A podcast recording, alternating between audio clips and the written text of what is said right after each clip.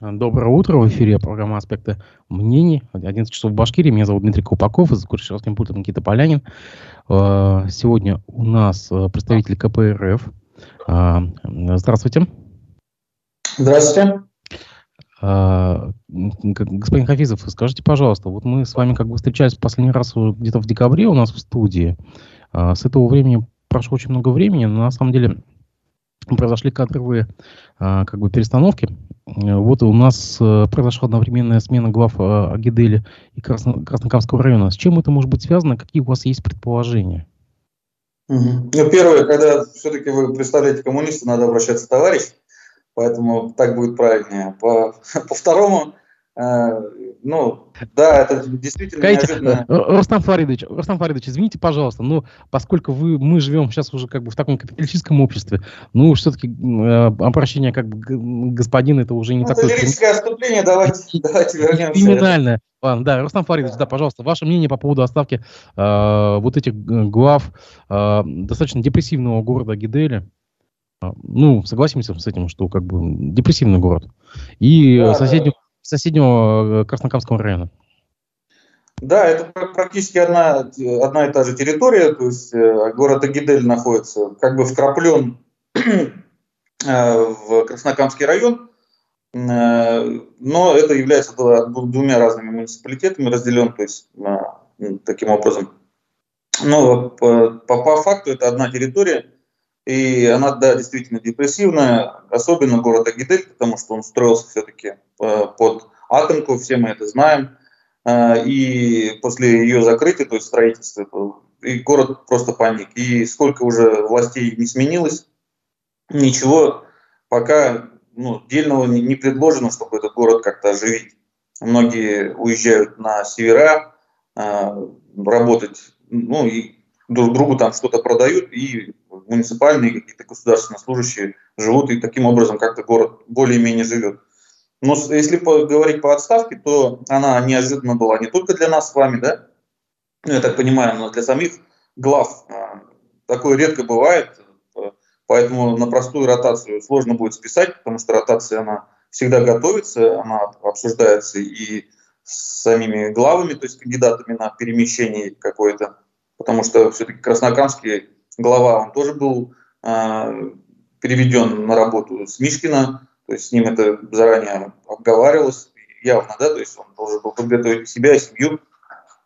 Все-таки, ну, мы как-то прикипаем к какой-то территории, неожиданно пере, переехать там, это, ну, не всегда, не каждый согласится, во-первых, поэтому это надо прорабатывать. А тут получилось так, что э, люди, журналисты берут у главы там, Агиделя интервью, он говорит, что он еще как бы готов остаться. Значит, с ним предварительно, вот, а, хоть его сейчас и назначили на новую должность, то есть предварительно об этом ему не говорили. Как-то в спешке это все сделано. Поэтому отсюда могут уже возникать разные, разные домыслы, что... Извините, прерву, это... мы, мы давайте сразу уточним для э, зрителей то, что э, Гильванова назначили на должность э, председателя эм, а, совета... Исполнительного директора, да. Исполнительного директора совета... Совета муниципальных образований Республики Башкортостан. Да, да, да. Но при этом э, я хочу обратить ваше внимание на то, что буквально после э, официально того, как он заявил, что он уходит, он еще три или четыре дня публиковал посты, там, а в том числе о похоронах мобилизованных, еще о чем-то. То есть как бы он был официальным спикером уже после своего заявления об отставке. То есть он продолжал еще как бы вроде как исполнять обязанности вот главы Агиделя. Но, видимо, его сменщик еще не был, видимо, так введен в курс дела. И как бы э, всем до сих пор, наверное, в городе заправляет он. Ну, возможно, да. Сейчас я говорю, глубоко в детали не, не зайдешь, потому что мы сами в этих переговорах не участвовали. А, и поэтому это выглядело как неожиданность э, для всех, то есть даже в том числе для самих э, глав. А, поэтому отсюда уже могут всякие домыслы возникать. Почему это так произошло, почему ротация не подготовлена заранее, почему это надо было делать в спешке какой-то. Ну, два варианта, да, то есть, возможно, будет туда какие-то финансовые вливания крупные, как, какие-то планируются, да, и нужны э, новые люди, которые будут смотреть э, за освоением ну, крупных бюджетных или не внебюджетных вливаний. Это один вариант. Второй вариант, э, ну, просто есть какие-то сигналы, которые могли поступить и свыше, что нужно поменять в, в, этих, ну, в этом районе глав. Вот два варианта, которые мне приходят в голову, что по факту ну, известно только, наверное, тем, кто принимал это решение. Ну, извините, вот Краснокамский район мне только приходит э, на, на память, только известно то, что там Обзянский лесокомбин, э, лесокомбинат и все. Больше я о нем ничего никогда не слышал, что там может быть криминального. В принципе, я Гидель, кроме своих ё, пиксельной елки там, и там спор главы с местными жителями по поводу окопных свечей тоже ничем повестки не, не, как бы не, не озвучивал. Что там может да, быть такого? в каких-то крупных криминальных там историях э, это не проходило, не, но не все, сами знаете, э, публикуется, некоторые вещи ну, обсуждаются кулуарно, поэтому мы можем и не знать этого. А Краснокамский бывший глава где-нибудь уже всплыл? То есть он где-то уже назначен? Нет, я, я пока не видел, во всяком случае. Но слышал, что ему, э, во всяком случае, в отличие от Агидельской главы, предварительно что-то э, предлагали. Все-таки ему говорили, что его ждет новое назначение, но почему-то получилось пока наоборот. А Агидельский, который не знал о своем назначении, первый получил должность, а Краснокамскую пока ничего не слышно действительно. Что же будем смотреть за, как бы, за развитием этой ситуации. Между тем, КПРФ определила круг лиц, персонально ответственных за результаты предстоящих выборов в республике. Напомню, что выборы состоятся осенью этого года. Какие задачи по процентам и кругам а, поставлены, какие планы, а, на что КПРФ а, рассчитывает в этом году? Ну, круг лиц э, ответственных, это, сами понимаете, это штаб, который предвыборный, возглавляет Юнир Клеменович Котлугужин. Поэтому персональную ответственность он с себя не снимает, взял ее на себя, то есть основную ответственность. Э, я тоже являюсь участником э, этого штаба, поэтому задачи, конечно, у нас амбициозные. Этот, э, как минимум сохранить прежний состав количественный, имеется в виду. Может быть, персонали сменится, это всякое возможно. То есть это выборы, люди как проголосуют, мы пока нам неизвестно. То есть мы это узнаем только после выборов. Поэтому у нас задача минимум, да, задача минимум сохранить, и, конечно же, задача максимум приумножить. Да. Но мы хорошо понимаем, что с 2018 года изменилось много в избирательном законодательстве. Это трехдневные выборы, которые там превращаются чуть ли не десятидневные. Поэтому как, как, это, как будут проходить эти выборы, пока еще одному Богу известно. Но мы к нему, к нему готовимся, то есть с учетом Э, опыта там, городских выборов, где мы потеряли, да, существенно потеряли, проиграли. Э, мы там третьи, то есть это нас удивило, потому что э, ну, так, так хабально, как говорится, все это прошло, ну, по, по словам участников, что просто ну, это КПРФ даже не признал выборы в городской совет. А как КПРФ относится к дистанционному электронному голосованию? Дистанционное электронное голосование КПРФ мы голосовали против, как и наш Центральный комитет э, рекомендует его не поддерживать в регионах. Поэтому мы, конечно же, против, потому что как там контролировать, пока еще неизвестно. То есть как это будет. Мы э, по опыту выборов в Москве, то есть где там люди голосовали вживую, КПРФ выигрывал но где голосовали дистанционно, оно проигрывало. И за счет вот этого дистанционного э, голосования ряд депутатов, кандидатов, то есть не стали депутатами от КПРФ. А вы сами лично поедете на выборы? Ну, это опять-таки у нас будет решать пленум. А, мое желание остаться в рядах э, депутатов есть на данный момент, но решать будет пленум после объявления выборов.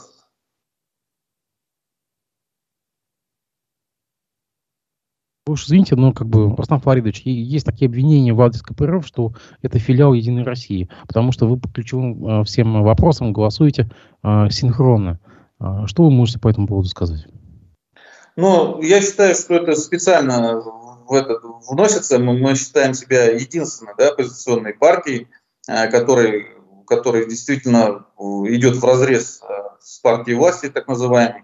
Э, если проанализировать как раз по ключевым вопросам, мы голосуем особо, имеем свое особое мнение, высказываем только по тем вопросам, которые ну, с нами предварительно обсуждены, и доводы приняты, по тем только голосуем ну, как бы вместе. Рустам Фаридович, есть такой кейс как бы с самарским депутатом облдумы Михаилом Далкиным, вы, наверное, знаете его. Это депутат, который э, записал, э, сделал видеоролик, в котором он с лапшой на ушах слушает послание Владимира Путина Федеральному собранию. И он позже это все выложил в, в соцсети. Его штрафовали на 150 тысяч рублей за дискредитацию российской армии. Причем я не понимаю, есть взаимосвязь на самом деле. Э, господин Ющенко, э, вам известный депутат э, наш от Башкирии, вступился за него. Но при этом Компартия не вступилась за Дмитрия Чувилина. Как можно так вот э, объяснить это, что за Михаила Давкина вступились, а за Дмитрия Чувилина нет?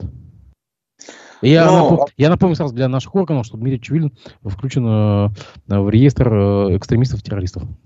Извините. Я вот э, как бы разделял бы, да, разные вещи абсолютно. То есть мы, э, так как мероприятие было закрыто, да, вот когда Следственный комитет докладывал МВД, как раз мы задавали эти вопросы. И если вы проанализируете соцсети Юнира Глемьяновича Кутлубужина, вы тоже увидите посты на эту тему. Поэтому так огульно говорить, что мы не, этот, не вступились или что-то мы не спросили, но к следствию не допускают. Одно дело административное наказание, когда мы можем высказать какое-то свое мнение, возможно, там какое-то, ну, принять там, участие, там, а когда идет обвинение ну, в таком серьезном преступлении, и к этому к материалам дела не имеется никакого доступа, то есть просто огульно кричать ай-яй-яй, караул, ну, наверное, это неправильно. Поэтому мы э, эту работу ведем постоянно, задаем эти вопросы. И в ну, последний раз как раз нам ответили представители Следственного комитета, что материалы, э, может быть, даже благодаря этому вопросу, материалы все-таки будут переданы в суд. И мы этот анонс уже в новостях видели, что все-таки эти материалы передаются в суд. У Кутлугужина как раз и написано, почему э, такое громкое дело ну, я по памяти не могу, но вы можете зайти посмотреть в соцсетях. Интернет все помнит.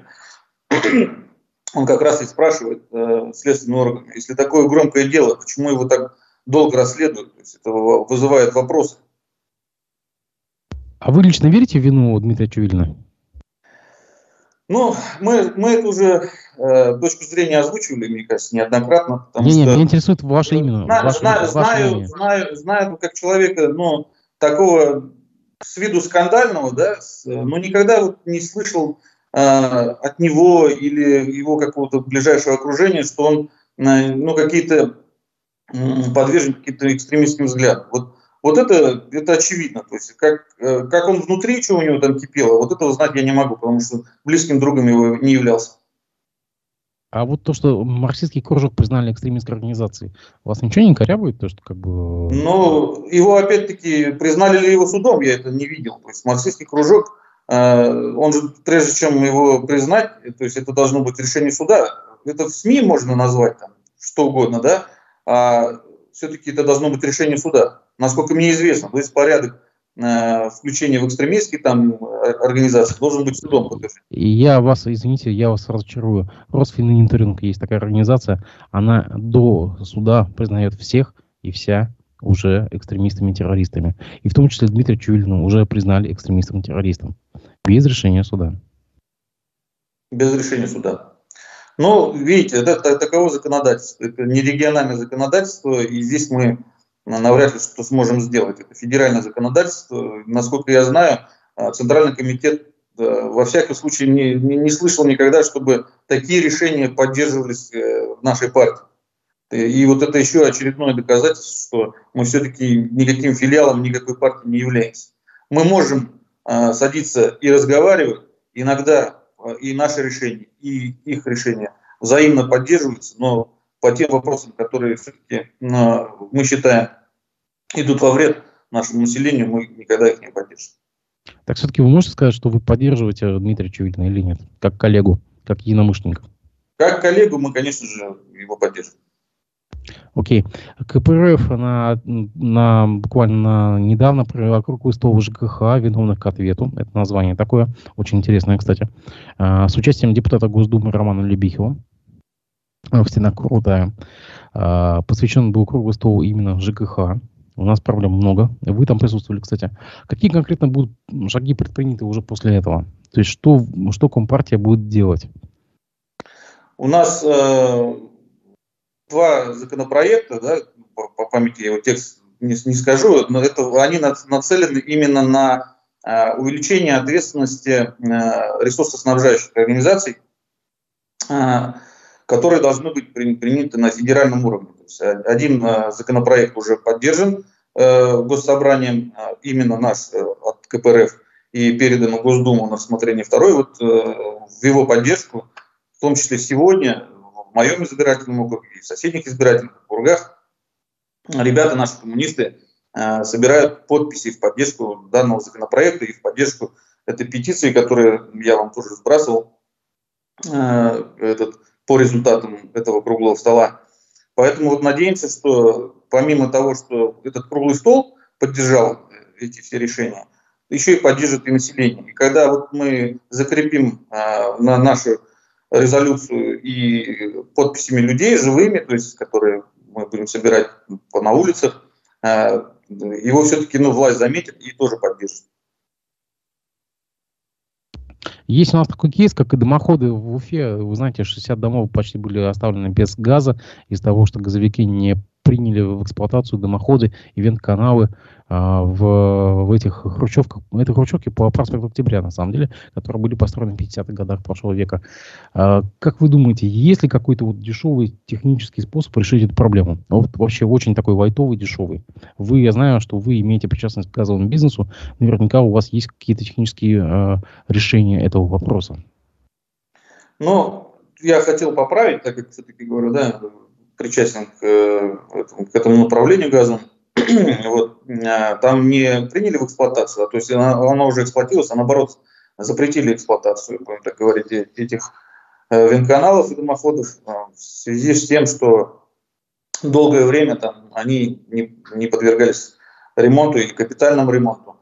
Опять-таки проверить эту достоверность или верность или неверность этих решений сложно, потому что это надо провести экспертизу, но там какая-то организация выдала такое заключение, на основании которой, а, я так понимаю, Газпром газораспределение там отключил поставку газа. То есть они обязаны это сделать, а, потому что не дай бог что, то есть, да, если действительно мы знаем, что в тех домах, где каналы были неработоспособны, а, люди травились угарным газом, а эти дома как раз, в которых Э, говорите, стоят отопители, которые ну, как раз на газе, и они могут, э, вот угарный газ, он просто может убить э, незаметно, то есть ни, ни запаха, ни вкуса, как говорится, не ощущается, люди погибают ну, моментально во сне. Поэтому э, решение как таковое, да, наверное, и будучи, если бы я находился там на такой должности, там два варианта. То есть я знаю, в этом Берсгазе Э, директора, насколько я знаю, достоверная эта информация, даже реально дали срок то есть за, вот как раз за невыполнение данных требований. Поэтому люди выбирают то есть между посадкой и отключением. Понятно, что если у него есть такой, э, такая обязанность, он обязательно ее выполнит. Поэтому э, дешевизна или этот, вот, э, это не совсем газовая история, да, вентканалы, дымоходы, это другие службы занимаются. В свое время в «Газпроме» тоже была эта служба, но они от, от нее отказались как раз из-за того, что вот она очень опасна. То есть, вот, э, если чуть-чуть что-то где-то не доглядел, э, прилетает так, что мало не покажется. То есть прокуратура э, обязательно найдет виноватого. Сперва опасно своей ответственностью? Да, да, да. То есть они фактически э, ликвидировали службу, чтобы не нести ответственность за винканалы. Э, а венканалы э, у нас э, сидят в статье техобслуживания, то есть э, и идут в статье содержания, то есть за дом, то есть мы, люди, мы жители домов платим исправно, а вот управляющая компания, которая распоряжается этими средствами, насколько она этот, хорошо выполняла свой функционал, а мы знаем, да, что почти все у нас уже управляющие компании в предбанкротном или банкротном состоянии, Поэтому мы не, только одному Богу известно, как они расходовались ну и прокуратура, которая там расследует эти все дела, наверное, может посмотреть, правильно ли расходовались, э, вот уходили ли эти деньги именно на обслуживание ветканалов или расходовались на какие-то другие нужды свои, там, на обеспечение э, жизнедеятельности самой управляющей компании. Порой где штаты раздуты и функционал непонятен. Вот прямо честно, как бы, ну, пишут реплики, как бы, слушатели, ну, пришли, спросили, проверили вытяжки в квартирах путем листов бумаги и зажженные спички. Вот это все, весь инструментарий, по всей видимости. Ну, что здесь можно сказать? Это ну, техо, да, техобслуживание приблизительно так и проводится, то есть, насколько мне известно, да, Винканал. Я говорю, мы, это в, мо, в, мо, в моей сфере не, не относится, поэтому как она действительно должна проходить, Э, техобслуживание, оно попроще, да. Вот ремонт, это уже, да, обязательно туда должно быть вскрытие этих каналов, обследование его. А зачастую техобслуживание так и проводится, просто э, либо спичка, либо э, листочек прикладывается, но, наверное, это не, не совсем правильно. Но под вскрытием мы, мы подразумеваем, что, в принципе, надо, в принципе, просто снести кусок стены. Нет, там же есть э, все-таки эти крышечки, которые уже у многих давно снимаются, и, э, ви, ви, ви, наверное, видео, видеокамерой можно даже посмотреть туда-сюда. То есть, есть приборов очень много, которые не обязательно там все надо разрушить до основания. На, все можно обследовать и увидеть, где действительно э, находится дефект, и его, и его только налаживать, а не весь, э, как сейчас хотят, там все вин-каналы отремонтировать, если где-то небольшой краешек, допустим, откололся, да, они визу, визуально это увидели и запретили эксплуатацию. Наверное, можно было отладить этот небольшой кусок, но надо, для этого нужно сперва обследовать весь винканал, чтобы понимать, э, насколько капитальный там требуется ремонт, или хватит небольшого текущего. А тут нас спрашивают, кстати, зрители, рассматривает ли э, КПРФ э, в качестве одной из своих программ возврат общественных обсуждений и публичных слушаний в полном объеме? На самом деле, напомню, что у нас э, и в прошлом году, и в этом году стоит мораторий на общественные обсуждения в градостроительстве, так или иначе. А, что вы думаете об этом? Да, я считаю, что, точнее, вижу, что все общественное практически у нас закрывается. Это не для для государства ничего хорошего не несет, потому что э, потом вот эти ростки э, различных проявлений там в квартирниках и кружках там проявляется, да, потому что людям не дали выйти и высказать свое мнение. А, поэтому вот сейчас вроде бы и коронавирус уже закончился, а до сих пор не дают а, возможность провести как тот же самый обычный митинг, когда могут люди выйти, а, высказать свое мнение, сделать резолюцию, передать ее властям. Поэтому, конечно же, мы за возврат э, всех общественных э, мероприятий, которые людям позволяют э, где-то даже пар выпустить, да, которые он не, не знаешь, где у него это выстрелит вот, в человека. То есть он, он носит это в себе и не с кем ему даже поделиться. А дома не все специалисты, которые могут... Может, он вообще ошибается. Да? Когда встречаешься с людьми, только в споре рождается истина. Когда ты поговорил, и тебе дали другую точку зрения, ты можешь даже успокоиться и понять, понять, что ты ошибался, в принципе, вот какое-то долгое, длительное время. А ты с этой ошибкой живешь и ни с кем не делишься, и носишь ее в себе, и где это выстрелит, действительно непонятно. Поэтому я только-только за. Нас тут слушатели возвращают к старой теме а, о ЖКХ. Вот э, пользователь Future Home э, пишет, сейчас отменены все проверки бизнеса до 30 года. Этим э, обязательно воспользуются частные управляющие компании путем повышения без основания тарифа на содержание. Вы согласны? Ну, по понятно, что когда есть плюсы и минусы э, вот, э, за, этот, запрета этих проверок, потому что я считаю, что все-таки там, где э, безопасности касается, проверки должны остаться. Там, где обычная рядовая деятельность организации, которая, в принципе, сейчас она как э, на ладони, то есть все налоговые и другие вещи прослеживаются, все, все ушло в цифру, поэтому эти проверки ну, носили иногда и коррупционный характер. А, а вот там, где касается безопасности жителей, там эти проверки нужны. И вот слово «частный» я хотел отметить. Мы, я на, как раз на этом круглом столе сказал, что э, вот система ЖКХ должна вернуться э, из частных в государственную собственность. Только там мы сможем э, полноправно и полноценно выполнять эти функции, которые, я считаю, должно внести государство. То есть и по обследованию тех же домов, да, тем же венканалам и содержанию домов. Поэтому мы, мы и так неплохо налоги платим. Ну, переведите эту статью там, содержания в налоговую базу, дайте государству и, пожалуйста, требуйте с нее. Раньше это прекрасно все работало. Почему решили сделать из э, системы ЖКХ большой бизнес? Ну, оно понятно, что все, все хотят сделать бизнесом у нас государстве хотели. Но вот это направление, я считаю, должно быть государством. А частные управляющие компании не справляются разве с задачей? Ведь есть примеры, как бы есть образчики и как бы есть пионеры в этой области среди частных. Ну, ну, как, это же тоже как звучит как лозунг, да, да. Ну, приведите примеры, которые вот являются образчиком. Мы съездим, посмотрим, э, если у них есть действительно какие-то новшества, э, то надо будет их транслировать для других. То есть мы пока э, говорим о псевдочастных, да, которые вот у нас являлись э, УЖХ города, да, они по факту, по, по документам, они были... Это, это про муниципальные УЖХ имеете в виду? УЖХ, они, они УЖХ, не муниципальные, ЖХ. они, они частные, они частные. По, по документам они частные.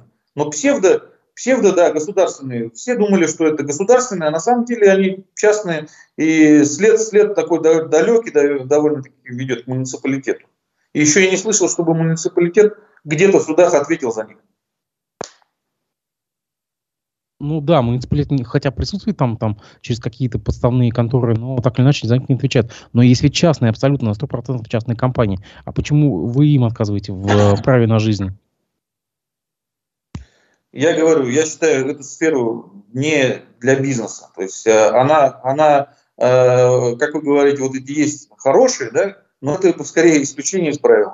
Этих, если вот копнуть туда, хорошими могут оказаться те, которые организации, которым по более судеб э, или договоренностей дали новые дома, да, то есть которые лет 5-10 может вообще без обслуживания, ну такого э, капиталоемкого обслуживания прожить. Поэтому люди платят, они, они хорошо как будто бы выглядят, да, там где-то полы помыли, где-то что-то пыль стерли. Что не радоваться? Лет 10 там дом как бы стоит и стоит, даже по гарантии. Эти управляющие компании создаются зачастую самими застройщиками. Поэтому у них и гарантия идет, э, и деньги они в это время получают. Че, че, живи да радуйся.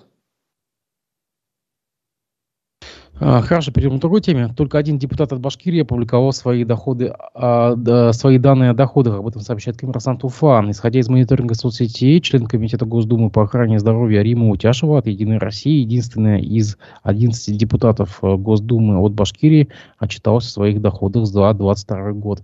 А, скажите, пожалуйста, почему среди Компартии никто не отчитался о своих доходах? Хотя, в принципе, есть э, как бы легальное обоснование, как бы можно не отчитываться, законы под подписаны соответствующие, но все-таки э, почему КПРФ не подала пример?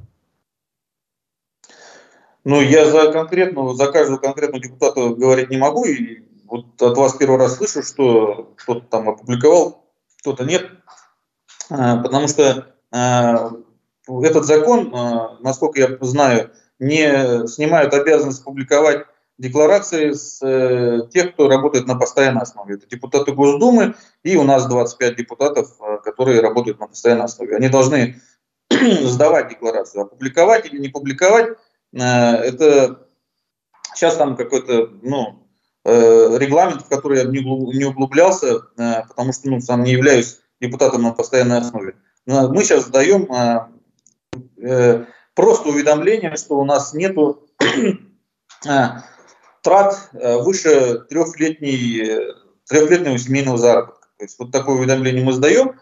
В принципе, я в этой декларации и раньше не видел никакого толка, потому что, я как еще раз говорю, все идет э, ну, просто, просто насквозь, мы, нас видят э, и налоговые органы, и любые органы, которые захотят, нас могут посмотреть без всякой декларации. А то, что новости выхватывают, там, что депутат там заработал 100 миллионов, там, миллиард рублей. Это больше людей раздражает. Э, многие смешники, э, извиняюсь, если я такой термин применил, э, не, не вникают в детали. Это человек, который работает, допустим, на каком-то предприятии или владеет каким-то бизнесом, и это доход его не от депутатской деятельности, а от основной, на которой он работал. А СМИ это до конца не прописывают иногда, и народ это ну, сильно раздражает.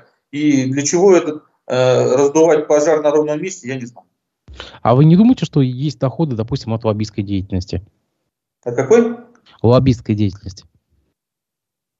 Ну, ну вот наверное, кто, думаю, наверное, кто наверное, есть интересы да, своего, и... своего бизнеса, допустим, или бизнеса своих приближенных.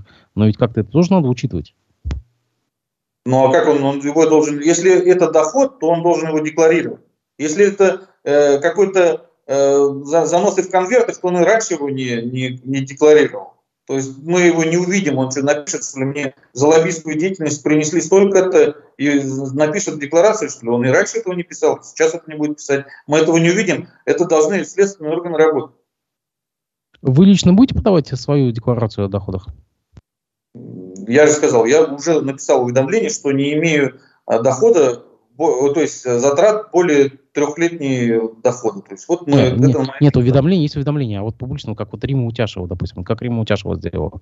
Вот, вот такое. Чтобы, может... чтобы быть как Рима Утяшева, я должен быть э, депутатом Госдумы. Да? Она депутат Госдумы, она обязана подавать. То есть сравнивать белое с черным не имеет смысла. Ну, их тоже как бы освободили от, от этой деятельности, на самом деле. Нет, нет, их не освободили. Разве? Они так? обязаны подавать декларацию. Публиковать в аппарат, публиковать, в аппарат, а публиковать это уже да. Вот публиковать да, да, они, она обязана ее этот, опубликовать и, ой, то есть э, сдать, а публиковать, ну, ну, ну, публиковала. Вот она молодец, то, что ну, на нее написали. То есть кто-то придет, за нее проголосует. Ну, молодец. Хорошо. Вы будете публиковать? Вы лично публиковать? публиковать? Нет, я не буду публиковать, потому что я ее не делал, декларацию саму. То есть, чтобы мне ее опубликовать, мне надо сейчас сесть, и делать эту декларацию. А мне ее вот, даже не требуется делать. Угу. То есть вы воспользуетесь этим законом, я понимаю вас. Окей, давайте к другим темам. А, по словам спикера Госсобрания Толкачева, сейчас люди не хотят участвовать в СВО. А, нежелание воевать он объяснил инфантилизмом и отсутствием патриотических традиций. Вы с ним согласны? То, что как бы не стоят в очереди военкоматы, потому что у нас такие инфа, инфантилизм в обществе. Но чтобы вот, э, согласиться с ним, да, и ну, как бы пос, последовать какому-то примеру, э, я думаю, он должен сам подать пример свой. Ну, он же генерал, да, то есть сказать, сказать что я, я вот завтра уезжаю, допустим, в зону СВО, э, командовать каким-то э, округом там военным, э, или даже военной администрацией, отдать, допустим, 50% дохода своего вот это вот это живой пример. А пока декларация, декларация надо, надо, надо. А если ты сам этого не делаешь, а при этом декларируешь, ну, народ прямо толпой-то не пойдет. Ну вот у нас есть пример, это один из э, депутатов тоже уже съездил, как бы вернулся, как бы вчера был на заседании э, э, Булат Юмадилов. Пожалуйста, ну, как бы, вам единороссы скажут, что у нас, у нас, молодец, у нас я есть... говорю, за ним, за, за ним, за ним э, последуют другие. То есть у нас же не один депутат э, в республике, она там более 20, насколько я знаю, да, раз, различного уровня э, пошли. То есть у нас э, не э, слово депутат и военный, оно не приравнено. То есть мы должны любым делом заниматься профессионалы. Вот если депутат является профессионалом в военном деле, то он первый должен показать пример. Я в этом имею э, в виду. То есть если он чистил рыбу там до, до этого 30 лет и сказал, что я сейчас буду родину защищать, но будет выглядеть как-то не совсем, да? Он, каждый человек, вот каждый профессионал своего дела должен заниматься своим делом. Вот это мое вот, твердое убеждение. А если Родина скажет защищать всем, все пойдут. И я пойду, и все пойдут. Там уже независимо от того, от своих э, твоих компетенций, если Родина скажет надо, значит надо. А сейчас вот э, есть определенный круг лиц, которые обязаны и кто волеизъявляет. Э, то есть в основном это те люди, которые прошли, а, уже имеют опыт да, военных действий. Это не, не будет пушечным мясом. Он профессионал, он идет заниматься своим профессиональным делом. Вчера, когда Толкачев свою речь произносил, буквально в Калининском районном суде проходил процесс над бывшим э, начальником отдела подготовки и призыва граждан на военную службу воен, военного комиссариата Рожникинского Калининского района э, Константином Воропаевым. Э, вы, наверное, знаете, что как бы его обвиняли в торговле военными билетами.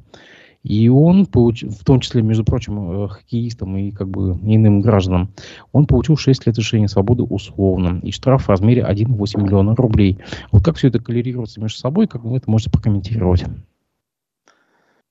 Ну, получил, наверное, по заслугам, если следствие доказало. А, а решение суда, сами знаете, это имеет силу закона до, после вступления в силу. И, в принципе, комментировать его не имеет смысла. Если он не согласен или прокуратура не, сосла, не согласна с мягкостью, а, вот здесь она может до того момента, пока оно не вступит в законную силу, обжаловать а, это решение, и до тех пор оно как бы считается еще не, не твердым, да, не устоявшимся.